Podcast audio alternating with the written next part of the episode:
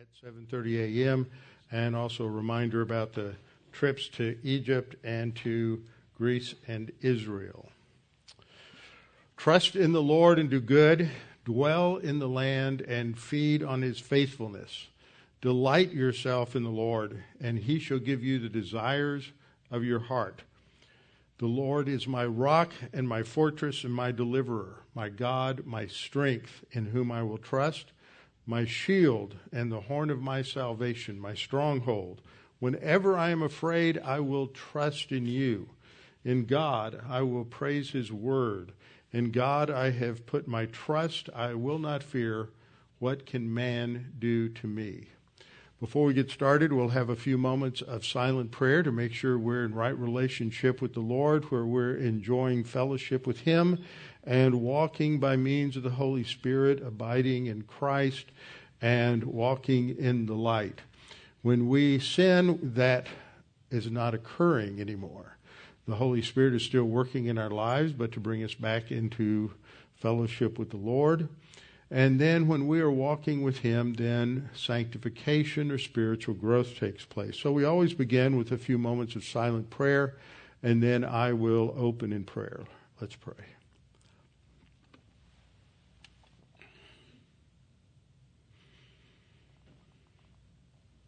Father, we're just so glad that we can be here this evening, that we can be refreshed by your word and get our minds out of the gutter of the world that surrounds us and all of the chaos and all of the idiocy that t- takes place. Father, the difficulties and challenges we all face as we are buried in our workplace, doing different things and responsibilities all day, and the pressures there, as well as dealing with issues in families and with friends. Father, we pray that we can just have, be able to relax as we study your word, recognizing that it is through your word that we are sanctified and that it is your word that strengthens us and provides a bulwark in our soul against the all of the uh, slings and arrows and everything that come against us in this life, and that we can rest in you as our shield and as our fortress, as our stronghold. Now, Father, as we study your word this evening, help us to get a good grasp of the things that we're looking at, that we can understand this in a, in a basic sense, that we may have a greater understanding of your word as we read it and as we study it. We pray in Christ's name. Amen. All right, well, tonight we're going to f- wrap up this little basic series on what is Christianity. And the idea here is to think about the fact that there's just some basics that uh, without which there is no biblical Christianity. And I'm, as I've said before, I'm using that term more and more because there's so much discussion about Christianity this and Christianity that. And there's some new group out there now called Christian nationalists.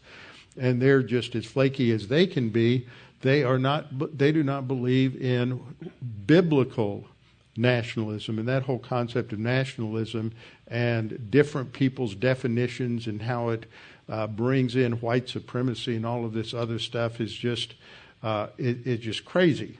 And we always have to fight in the devil's world against his uh, appropriation of biblical terminology and terms that have been used theologically as he twists them and distorts them. There's lots of good words out there. We believe in holiness, but we lost that to the holiness Pentecostal movement.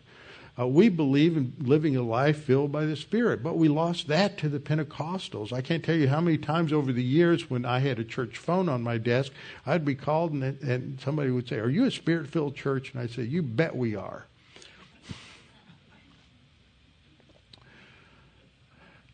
The devil has co-opted biblical language, and so we have to we have to understand what the truth is. And, and it's very clear that there are certain things that are essential to Christianity. Without them, there really, it, it really isn't biblical Christianity. And you have all these different flavors of Christianity out there, none of which are biblical Christianity.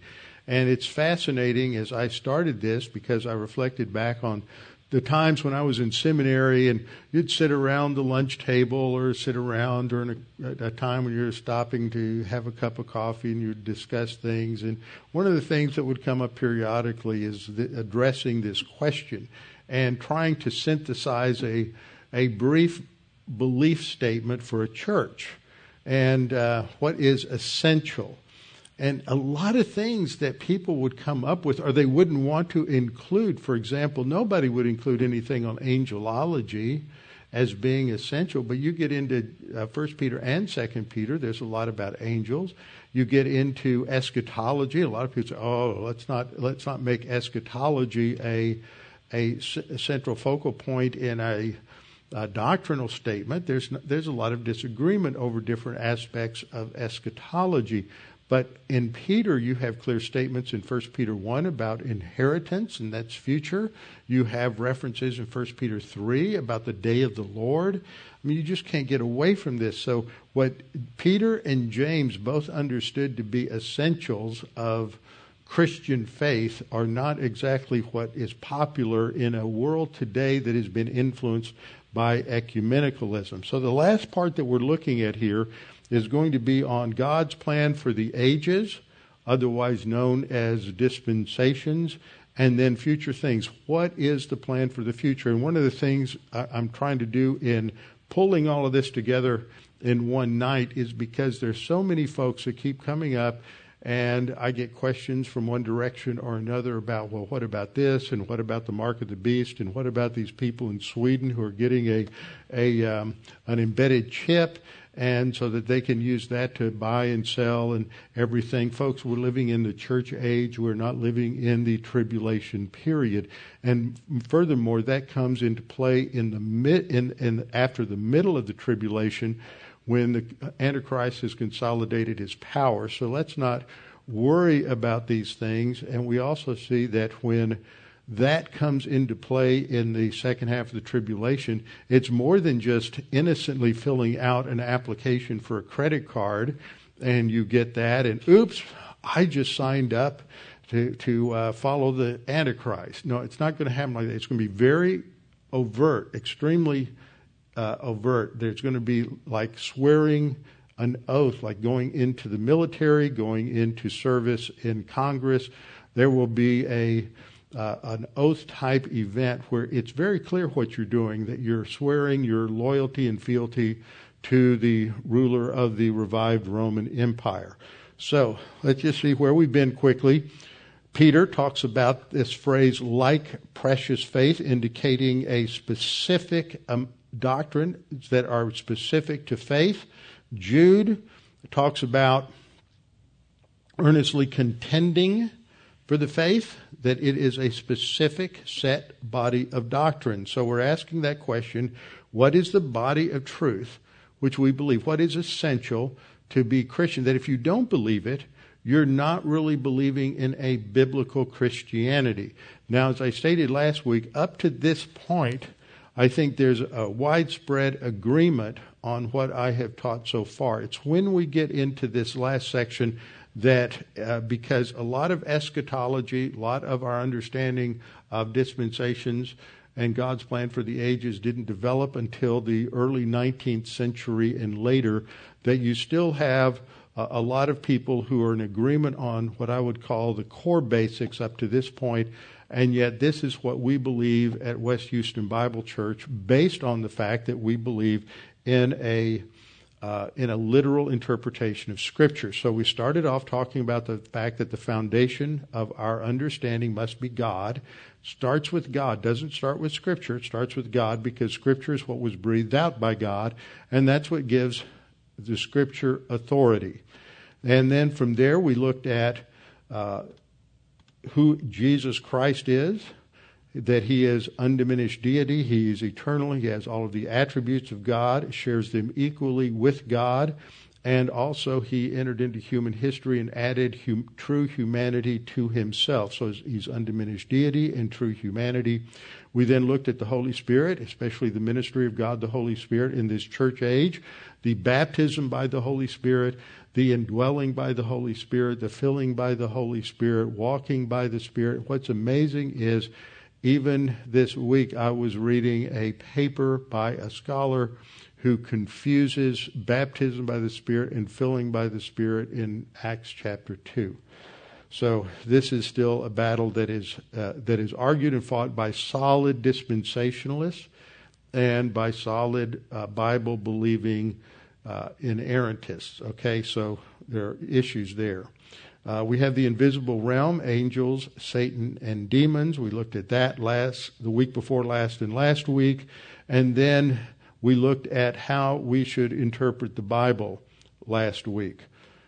Now we're going to look at these last two sections God's plan for the ages and God, uh, God's plan for the future. And that flows from how we understand how to interpret the Bible in terms of a literal, grammatical, historical uh, exegesis. So, just a quick review what does the Bible teach about how to interpret the Bible? Because the Bible interprets itself in many places quotes itself in many places. Uh, how do how are prophecies fulfilled that were fulfilled within the time frame of the scripture? All of those things help us to understand how to interpret the scripture. We don't don't develop a an independent philosophical model of hermeneutics and then read that into the text. We start with how does the text interpret itself? So we have a historical, grammatical, literal, contextual interpretation of Scripture. Now, I'm spending a little more time on this review because of a question that came in last week. Somebody asked, well, what about culture? How does that fit in? And I would say that that fits in under the first uh, term, historical. Historical means that we believe the Bible must be interpreted in light of the times in which it was written. And so when it uses language and vocabulary from a certain era, then that is how we understand that. It's important to understand that, that historical framework. We believe that the Bible records actual historical people, places, and events. And I use the example from uh, Exodus chapter 20. Uh, verses 8 and following, talking about the establishment of the Sabbath that when God says that the basis for working six days and resting a seventh is on the pattern of His creation, that He created in six days and rested on the seventh, that for that to work as a commandment with that rationale, it m- must of necessity mean that uh, that Genesis 1 is talking about six literal 24 hour consecutive days. We believe also that uh, it, that historical includes this idea of understanding the culture of the people of the time. But when we look at Scripture, we're really talking about three areas of culture. Number one, you have the culture of the writer. For example, Paul's background, Paul's culture is heavily Jewish. It's Pharisaical. He would he, he was an intense, uh, uh, uh an intense Pharisee.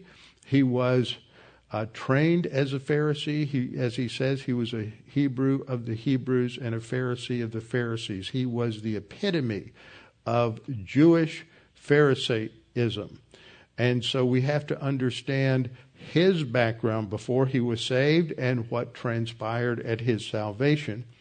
He writes, though, to people who are of a Greek background, a Greco Roman background to be more exact. So we have to understand the culture of his reader. To be able to understand what is being said by one writer, we have to understand their background, their framework, and then we have to understand uh, the, the framework of those to whom he is writing. For example, on Sunday morning, I'll be in a passage in 1 Corinthians where it's really important to understand the culture of Corinth. And if you don't understand how, what reprobates, what immorality and perversion went on in the Roman colony of Corinth, then you can easily misinterpret passages of Scripture. So you have to understand the culture of the audience at the original readers. And then you have to understand the historical context of the present readers. In other, in other words, when you or I go to the Scripture, we have our own cultural baggage. So we have a tendency to interpret phrases and terms in light of our own background, not in light of the cultural context of Paul or the cultural context of his readers. And if I were talking to you about a pastor who then is going to teach or preach the passage, he has to understand the culture of his audience. And he may be in Ukraine, or he may be in Africa, he may be talking to Muslims, he may be talking to Hindus, he may be talking to people who have a liberal Christian background, but he has to understand that culture as well. So there are uh, several different circles of culture that are involved in the process of interpreting and then proclaiming uh, the, the Word of God. We saw that literal means that language is taken in its ordinary sense. It, it, includes figures of speech, it includes idioms, and so we have to understand what those meant at the time in which it was written. So we have to ask these questions what does the text actually say? Second, what did the original author intend to communicate to his intended audience? And that tells us the original meaning of the text. Application then comes from that. So, we also believe in context, and that means the context of, for example, Ephesians 1 10 has to be interpreted within the context of the sentence of 1 3 to 14. That has to be interpreted in the context of the first half of Ephesians, chapter 1 through 3. That's interpreted within the context of all of Ephesians. Ephesians is interpreted in light of parallels. For example, Colossians was written at the same time and it's very close, so they can be used to help understand one another, and then it just goes on from there until it's the context of the New Testament, the context of the whole Bible. But when it comes to literal interpretation, the problem is allegory. And in the history of the church, allegorical interpretation came in in the early 200s, which is the beginning of the third century, and it became the accepted, the only accepted form of interpretation for approximately the next 1200 years. And one of the issues here is that Israel did not mean the church was not distinct from the church. Israel referred to the church of the Old Testament, and in the New Testament, the term church referred to spiritual Israel. And you'll still have people, many people today, not just Roman Catholics, but many Protestants, who still hold to that form of interpretation. They may be literal in every other area of the scripture, but when it comes to prophecy, they fudge and they start getting into allegorical interpretation. The last thing we looked at is that Revelation is progressive.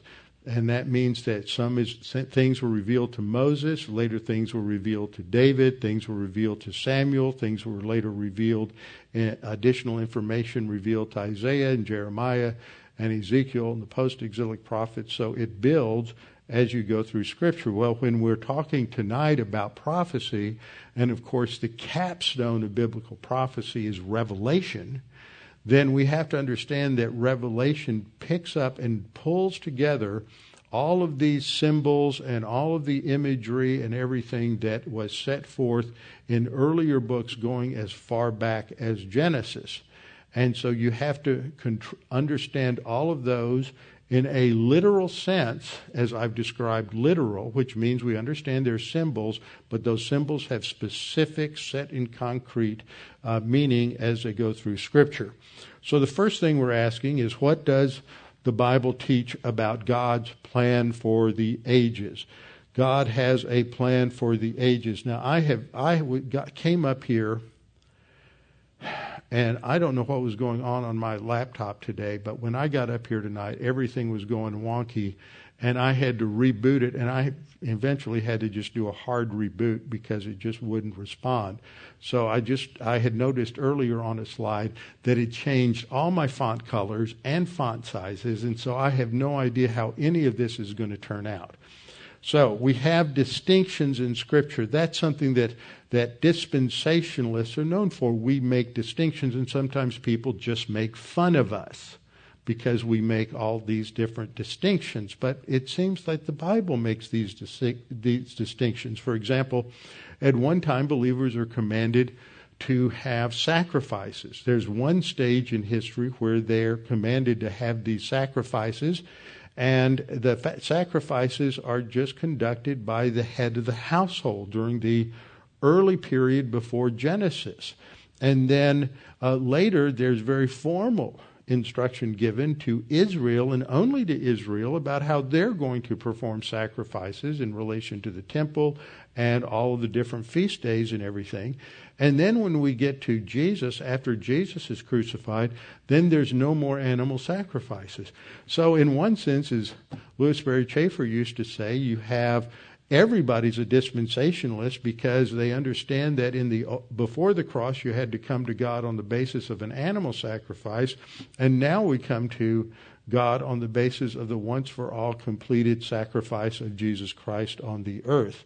We have other other distinctions such as Jesus told his disciples in one place that they were to go to the lost sheep of the house of Israel but they were to not, not to go to the Samaritans or the Gentiles. There was a limited, targeted audience at the beginning of his ministry, but later he instructs his disciples to preach the gospel to all creatures, to every human being, go throughout the world and teach them to be uh, disciples.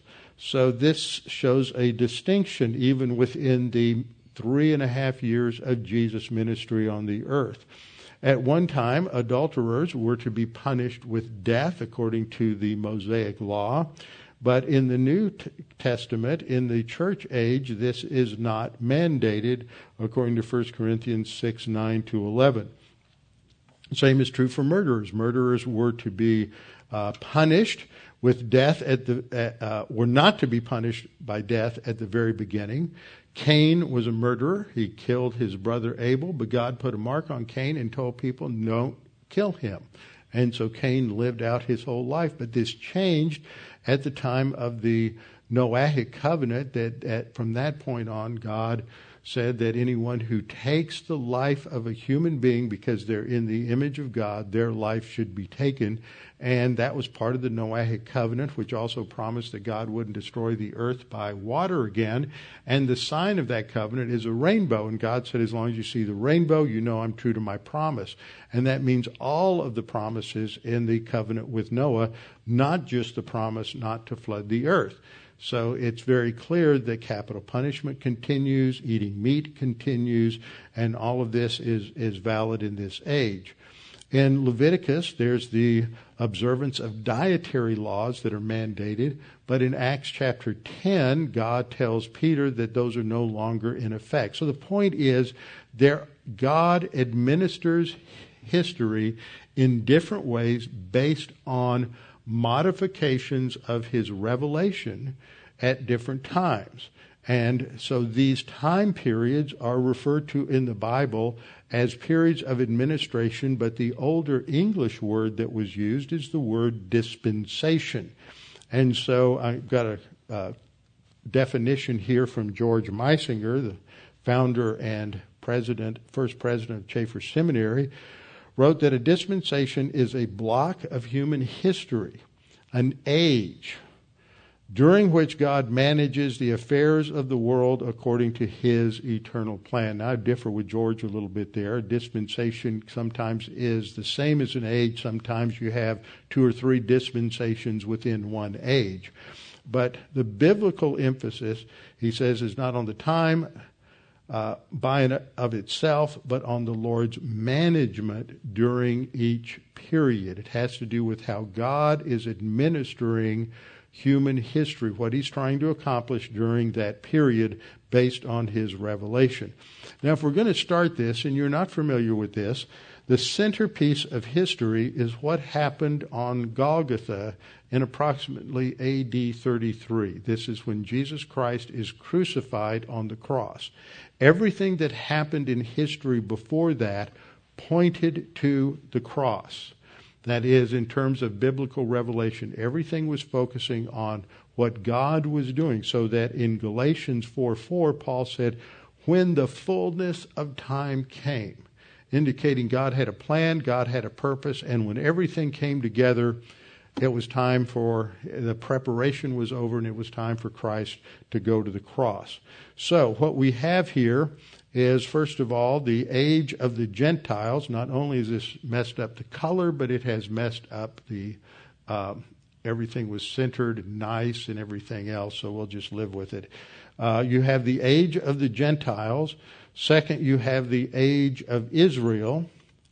Third, you have the church age. And fourth, running off the screen, is the messianic age.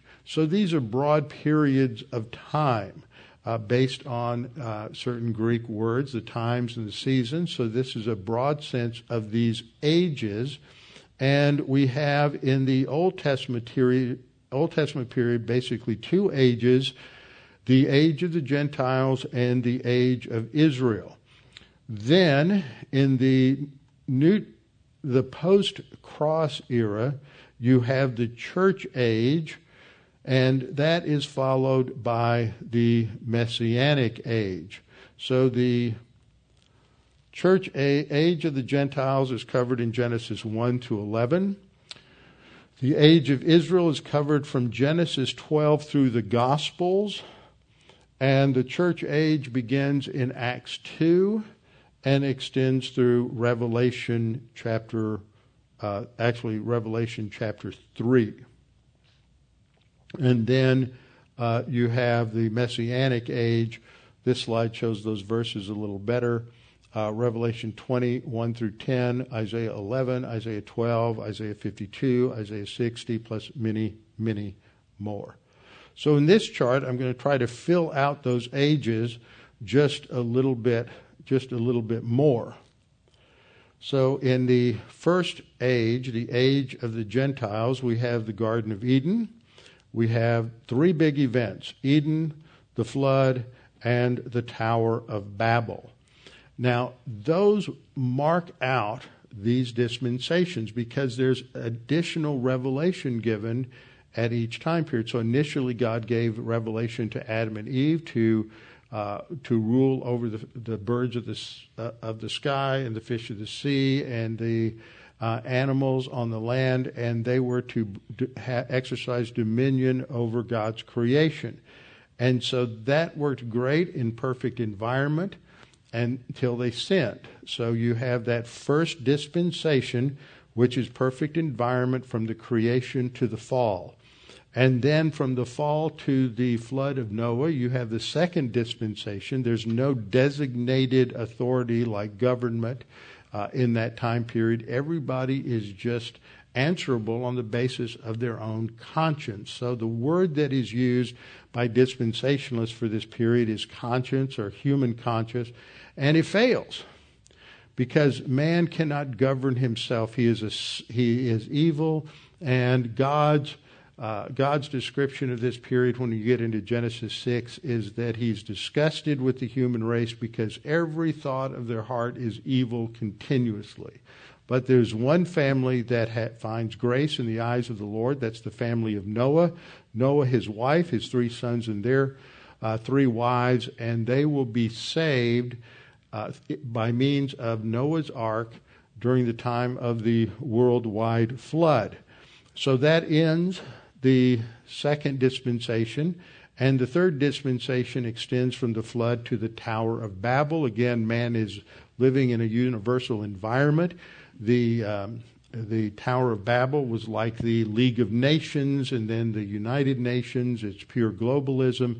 Man is united in rebellion against God, and so God judged them by uh, confusing their languages, by creating multiple languages. And so they have to become isolated into their linguistic groups, which builds tribes and later nations. And so nations are generated and created by God in uh, at the Tower of Babel. And so this is a period of human government, government being instituted with God's covenant with Noah in Genesis chapter uh, chapter nine. Then we get into the Old Testament period. There are three basic uh, dispensations the age of the patriarchs, the age of the law, and the age of, of Messiah. And so patriarchs is Abraham, Isaac, and Jacob. And then there's the period of time when the Israelites are in slavery in Egypt. Then, with the call of Moses, there's the rescue and the deliverance, the redemption of Israel. They're taken to Mount Sinai where they receive the law, and that begins the dispensation of the law. And that extends up and includes the period of the Messiah. What sets that period apart is there's new revelation in the form of the person of Jesus Christ, and he has a new message. It's the gospel of the kingdom.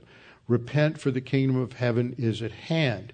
And so this ends with his rejection, and he is crucified at Calvary, and this brings in uh, the church age and then you have uh, that ends with the rapture of the church, and all believers are uh, those who are dead receive their resurrection bodies. Those who are living are are uh, that transition instantly into their resurrection body, and are taken to be with the Lord in the air.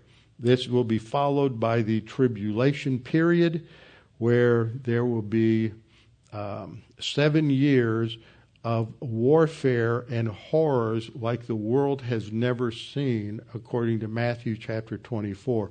It, it, it, doesn't transition gradually into the into the tribulation. There is a strict ending to the church age, and that will bring a lot of chaos into the world because all the Christians will suddenly disappear. And it is in that vacuum that the Antichrist will rise to power and consol- begin to consolidate his kingdom, and that will take him until the midpoint of the tribulation period. And then the tribulation itself ends when the Lord Jesus Christ returns to defeat the Antichrist, his sidekick, the false prophet, and they will be thrown immediately into the lake of fire, and then Satan will be uh, sent to uh, the abyss where he is chained for a thousand years. And then that will be followed by the millennial kingdom, and uh, Israel will be the head of the nations. During the period of the church age, Israel is under uh, divine discipline and they're scattered. It's the fifth cycle of discipline. They're scattered throughout the world. So that gives you a map of God's plan for the ages.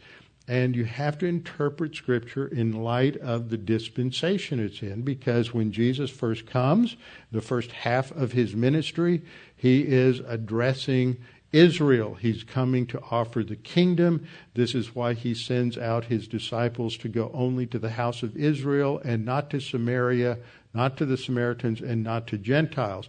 But once he is rejected in Matthew chapter 12, and the Pharisees accuse him of performing his miracles in the power of Satan or Beelzebul, then at that point the, the ministry of Jesus shifts, and after that they will be sent to uh, the Gentiles and to the to the Samaritans.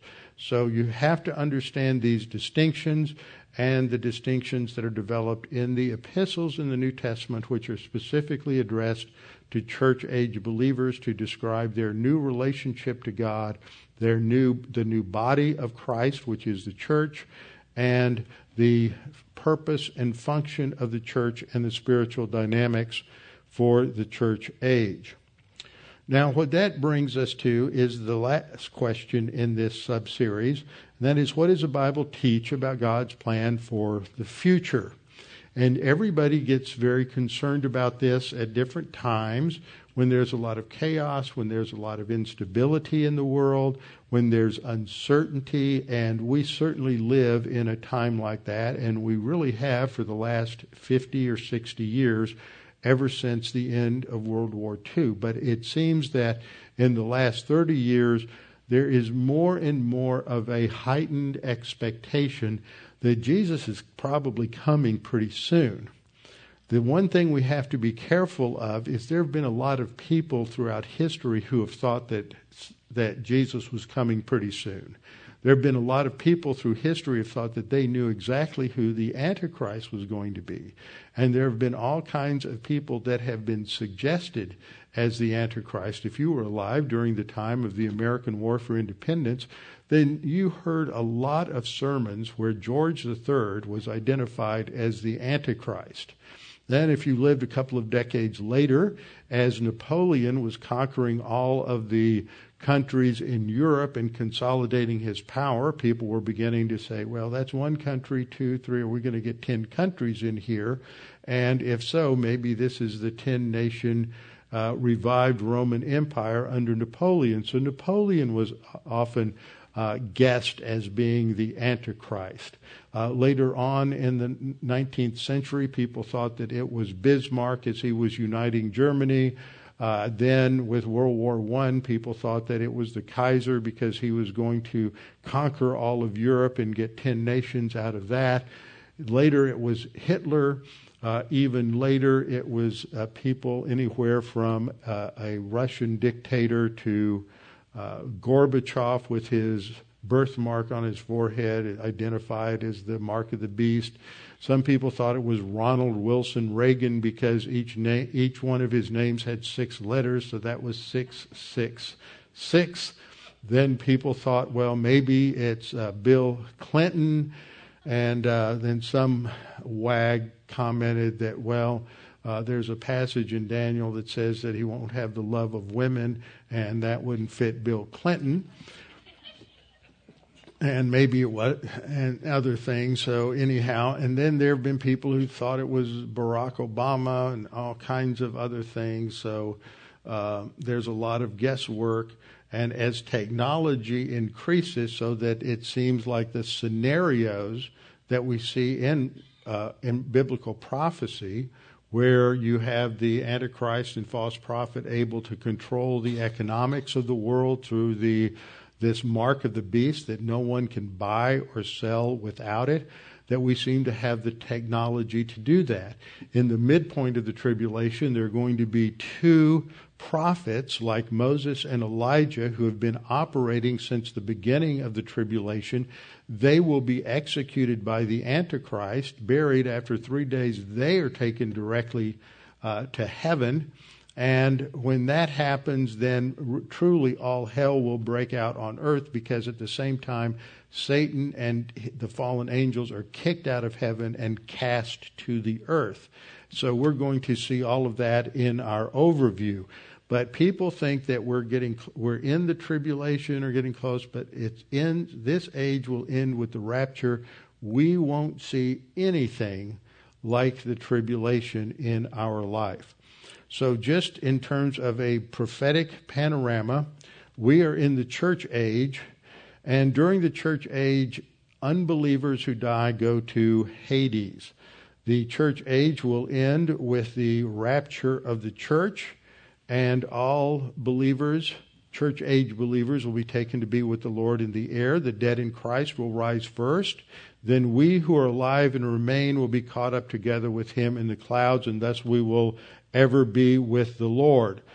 Uh, the judgment seat of Christ will take place immediately after that, and I believe that since heaven is timeless, we have the passage that, as far as God is concerned, a day in terms of human life is like a thousand years, or a thousand years in human the human time frame is like a day for the Lord.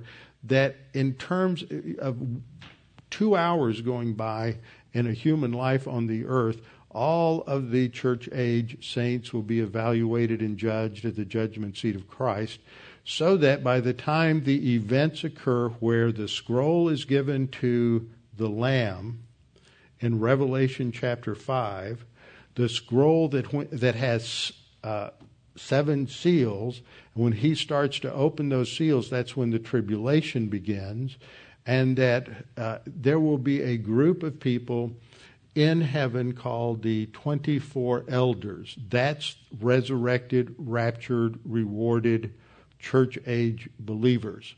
And so they will already have been rewarded by the time uh, the tribulation begins. The tribulation then begins. It will be seven years of truly hell on earth, and it's divided into two three and a half year segments. And what marks the beginning is the middle is what will be called the abomination of desolation, where the Antichrist will uh, desecrate the temple. There will be a rebuilt third temple in Jerusalem, and that he will desecrate that and that he will set up an idol of himself in the Holy of Holies to be worshiped. And following that, it, it's going to get much, much worse. Those who die in the tribulation that are not believers will also go to Hades. Those who are believers will be, their their souls will immediately be in the presence of the Lord, and they will not get their resurrection bodies until the Lord returns. There's the marriage of the Lamb that immediately precedes the second coming when the Lord comes to the earth. At the rapture, he only comes in the clouds, and then at the second coming, he will come to the earth, and this will be marked by another series of judgments that we'll note a little later on. That's followed by his literal kingdom on the earth, where Jesus, as the greater son of David, will rule for a thousand years. That's what millennium means from the Latin word milli, meaning a thousand. It's a literal 1,000 year rule and reign. Satan is uh, in in the abyss during this time. He's in chains. He's not able to do anything. The human race is going to become rebellious against the rule of the Lord Jesus Christ all by itself, without any outside interference from Satan. So they can't say the devil made me do it anymore. And then Satan will be released, and he will lead a rebellion against Jesus Christ at the end of the millennium. There will be another judgment there called the Great White Throne Judgment and then God will create a new heavens and new earth, and we will transition into eternity. At the great white throne judgment, those who have rejected the free gift of Christ's righteousness will be cast into the lake of fire because their works do not add up to the perfect righteousness of God. So that's the prophetic panorama. What pulls it all together is the book of Revelation. And so let's just think about Revelation and the time frame as we go forward because that's a book that many people read and sometimes still get confused over. So we have the rapture over here on the left. Uh, this is when the church is taken to be with the Lord to, to heaven. And then there is a heavenly vision in those chapters that ends with the Lord Jesus Christ taking a scroll that is sealed with seven seals. He begins to pop those seals, and as he does so, that is the first series of judgments that's covered in in uh, chapters 6, 7, and through 8, 5, the seven seal judgments.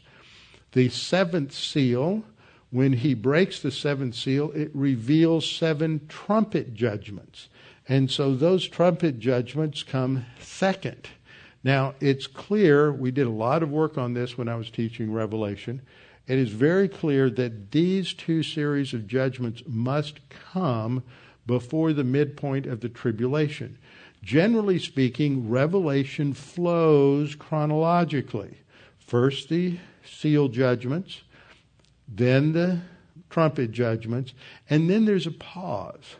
And it's in that pause that you see the events that surround the abomination of desolation, and you see what goes on in heaven, and it culminates with Satan being cast out of heaven and cast to the earth, which occurs at the midpoint of the tribulation. And you see the consolidation of the Antichrist's power. And so in Revelation 10, it talks about these seven thunders but there, John is told not to reveal, not to write down what they revealed.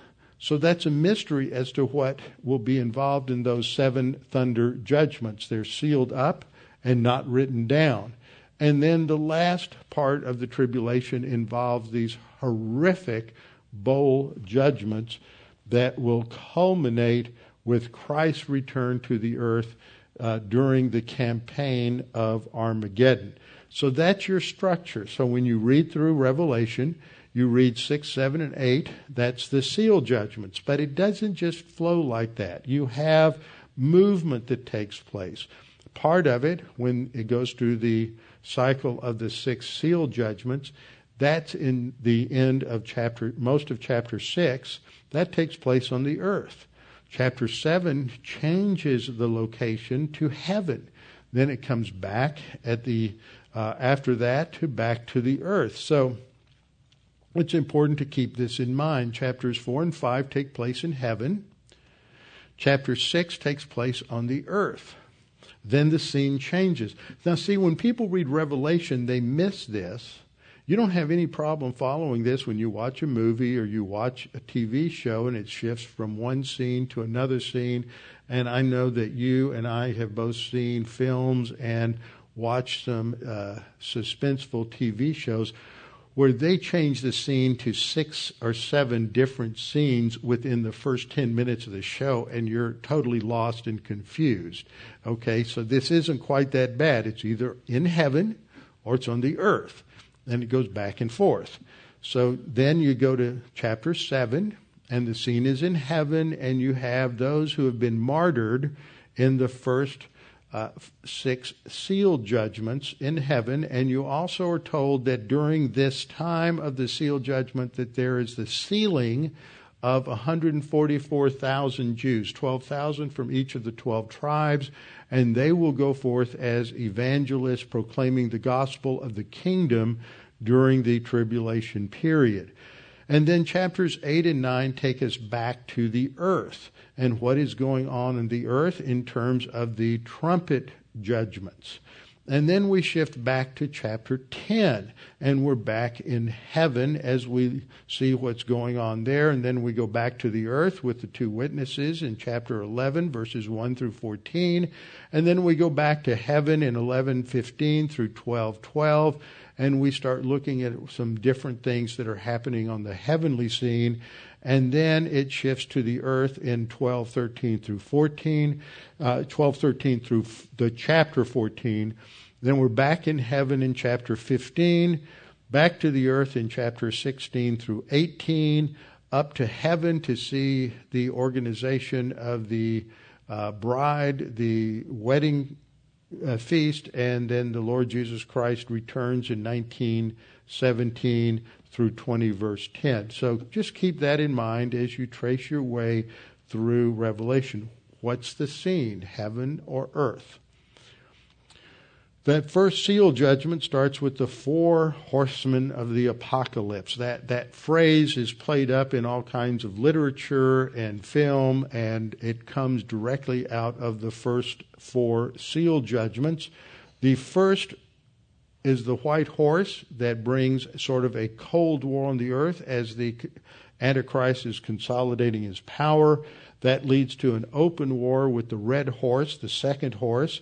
The war is so terrible that it brings a famine on the whole earth. And there's such destruction in the shipping lanes and destruction in all the transport systems that it brings about a huge famine. And then this leads to go back here, leads to death with the fourth seal, with the uh, ashen horse. Then the fifth seal, there will be an untold number of believers who are martyred, uh, and they will uh, they will lose their life because of the antagonism to believers, and then there will be physical disturbances on the earth, and a huge asteroid shower uh, comes on the earth and basically wipes out all of the all of the electrical grids and all of the other aspects of civilization. Then the seventh seal is opened, and that reveals the trumpets. Chapter 7 switches to what's going on in heaven, and 8 and 9 take us into the trumpet judgments. And they're going to be uh, seven trumpet judgments, and then just at the end of that first three and a half year period, there's going to be the blast of the seventh trumpet, and that reveals seven bowl judgments. But they come later in the second half. So there you have, through chapter 9, you have those first two series of judgments. Now, the midpoint comes, and that really is built off of a prophecy in Daniel uh, chapter, chapter 9. What that basically teaches is that there's going to be a seven year period. It's identified as a week in the English text, but it's seven periods of seven, and the last period of seven is, or 70 periods of seven, and the last period of seven is, a, is really a seven year period. It is going to be split in the middle at three and a half years by the desecration of the Antichrist, the desecration of the temple. And in verse 27 of Daniel 9, we read that he will confirm a covenant with many, that is the leadership of Israel, for one week. That's seven years. So that's what begins the tribulation period is the signing of this covenant between the Antichrist and Israel. And then in the middle of that week, or in the middle of those seven years, at the three and a half year point, he brings an end to sacrifice and offering because you've rebuilt the temple. But he's going to stop all, all the ritual. He's going to stop all of that because he's going to set himself up to be God. And this is the abomination that is talked about in the next verse, known as the abomination of desolation. And so this characterizes the last half. So the midpoint is the desecration of the temple in the middle of the tribulation period. Matthew 24 and Luke 21 record Jesus on the Mount of Olives called the Olivet Discourse. Luke 21 talks about what's going on with Israel and, and gives information that's not in Matthew 24.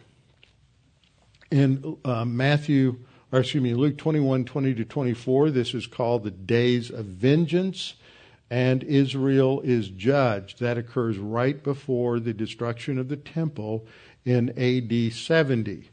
After that, Israel is scattered among the Gentiles.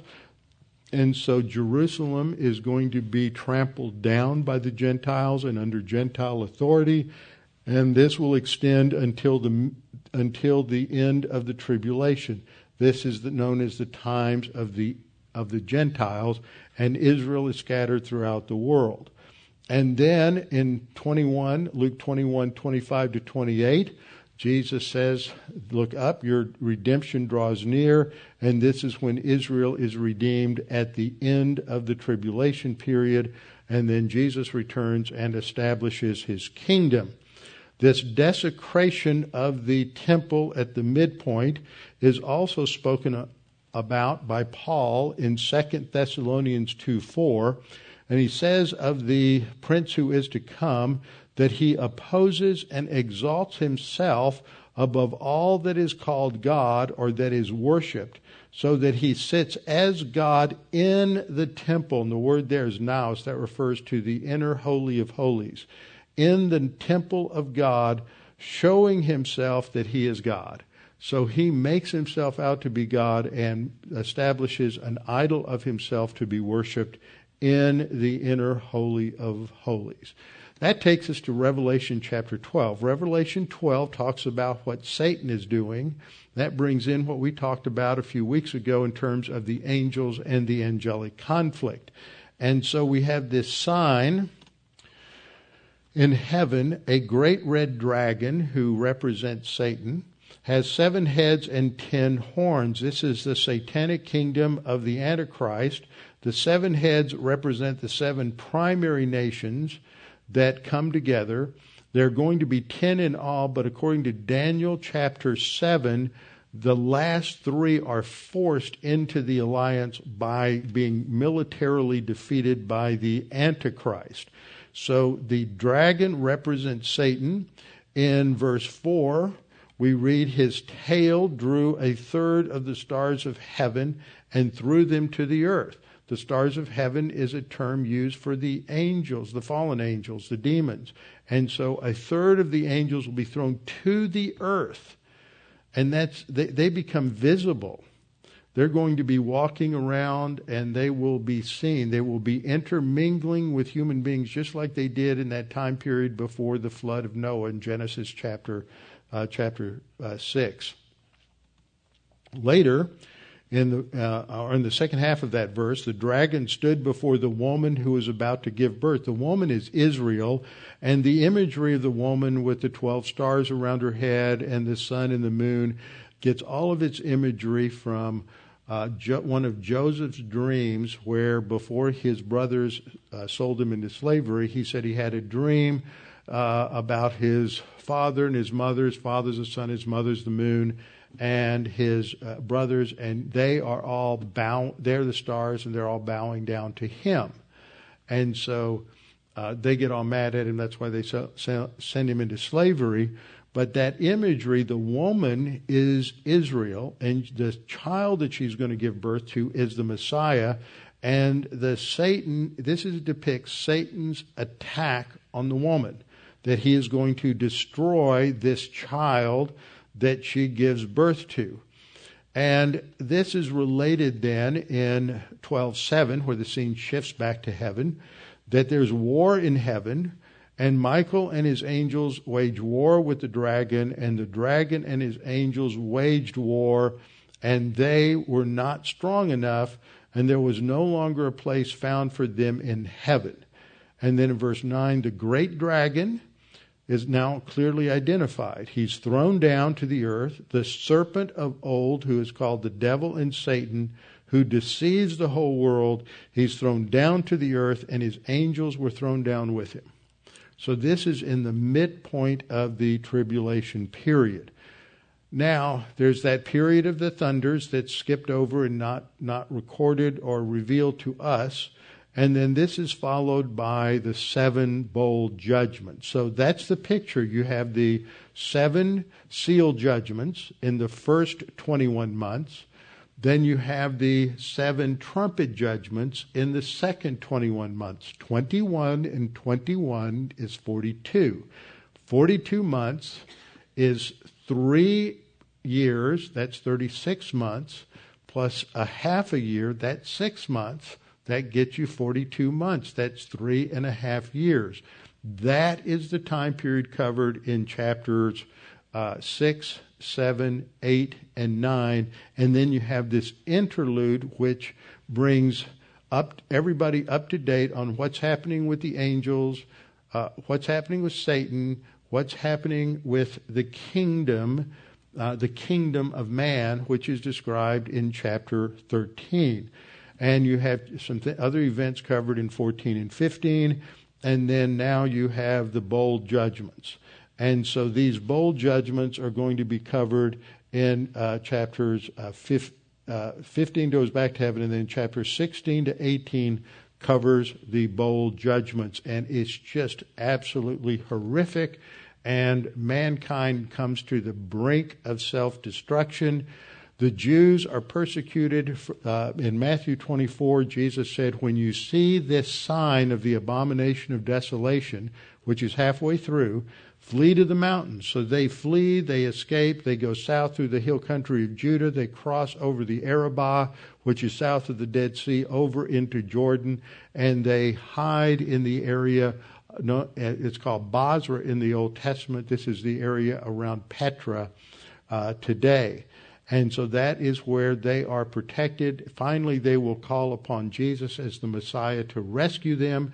Jesus will return and rescue them, and he will lead them in an attack against the Antichrist, whose headquarters are in Jerusalem. And the tribe of Judah is in the vanguard, and they will attack Jerusalem. And the Lord Jesus Christ is depicted in the Old Testament prophets as coming out of Bozrah with his robe dripping blood from the slaughter of an army of the Antichrist. And when Jesus returns, it's described in Revelation 19. John says, I saw heaven opened, and behold, a white horse, and he who sat upon it is called faithful and true.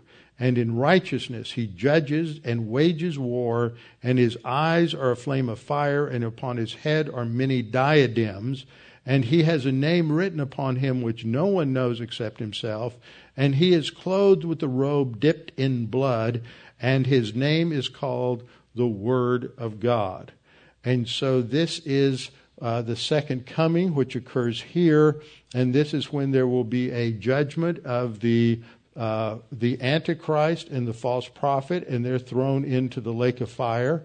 The surviving Gentiles and surviving Jews will be uh, given rewards. That's uh, that's covered in Matthew chapter 25.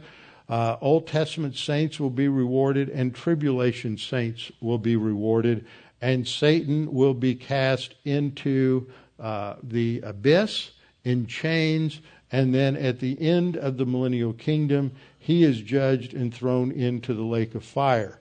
At the end of the millennial kingdom, there will be a great white throne judgment, which is judgment on all the unsaved dead. Satan's Satan being bound for a thousand years is spelled out in Revelation 20, verses 2 and 3, and that he will not be able to deceive the nations anymore for a thousand years, but then he will be released. So that kingdom begins, and when the kingdom begins, God will bring to fulfillment the, the land covenant, the Davidic covenant, and the new covenant right here at the beginning of the millennial kingdom. And that will uh, bring to completion God's plan for Israel. It is all about Israel in the kingdom. Zechariah 8 3 says, Thus says the Lord, I will return to Zion and dwell in the midst of Jerusalem. Then Jerusalem will be called the city of truth, and the mountain of the Lord of hosts will be called the holy mountain. At the end of that period, after the revolt by Satan, because God will incinerate them in brimstone and fire, there will be a great white throne judgment. All unbelievers will stand before the throne of the Lord Jesus Christ, who will judge them on the basis of their works. That works is just a general term. What is the at issue is do they have the kind of righteousness necessary to go into heaven?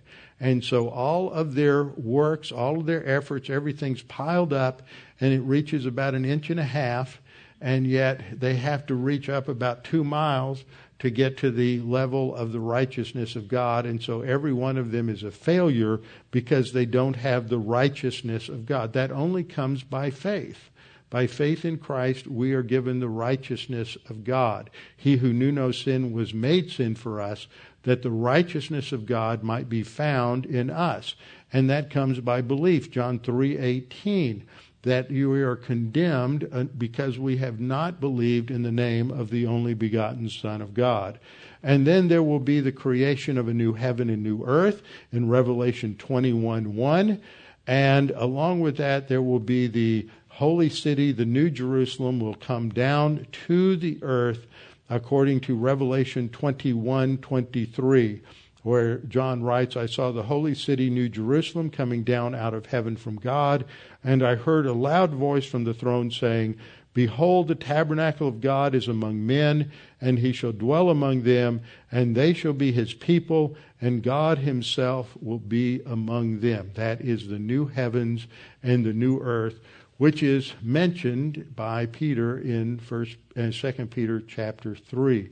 So all of this is assumed to have been understood and taught to his readers when he writes this second epistle. So this should all be part and parcel of the believer's basic understanding of the scriptures.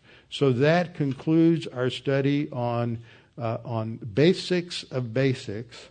And then, if you want to get into a little more study in the basics, then I did a series uh, several years ago uh, about our foundation for uh, life and foundation for living, and you can listen to those uh, after this. So, with that, next week we'll be back into Second Peter, going forward into the rest of verse two of chapter one and on into what's one of the most significant verses in any writing of the New Testament, and that is verses 3 through 5. Father, we thank you for this opportunity to have this flyover to understand the framework of your plan and your purpose and what will transpire in the future. That we know that no matter how chaotic things are, no matter what things may happen and transpire in our lives, no matter what uncertainty there may be, there is absolute certainty in your plan and your purpose, and that our role is to prepare people for what will come in the future through the proclamation of the gospel, telling our friends and family and anyone who will listen the gospel of Jesus Christ, and also challenging them to grow in the grace and the knowledge of our Lord Jesus Christ. And we pray that we might be worthy of that challenge ourselves, that we might make our spiritual growth the highest priority in our lives. And we pray this in Christ's name. Amen.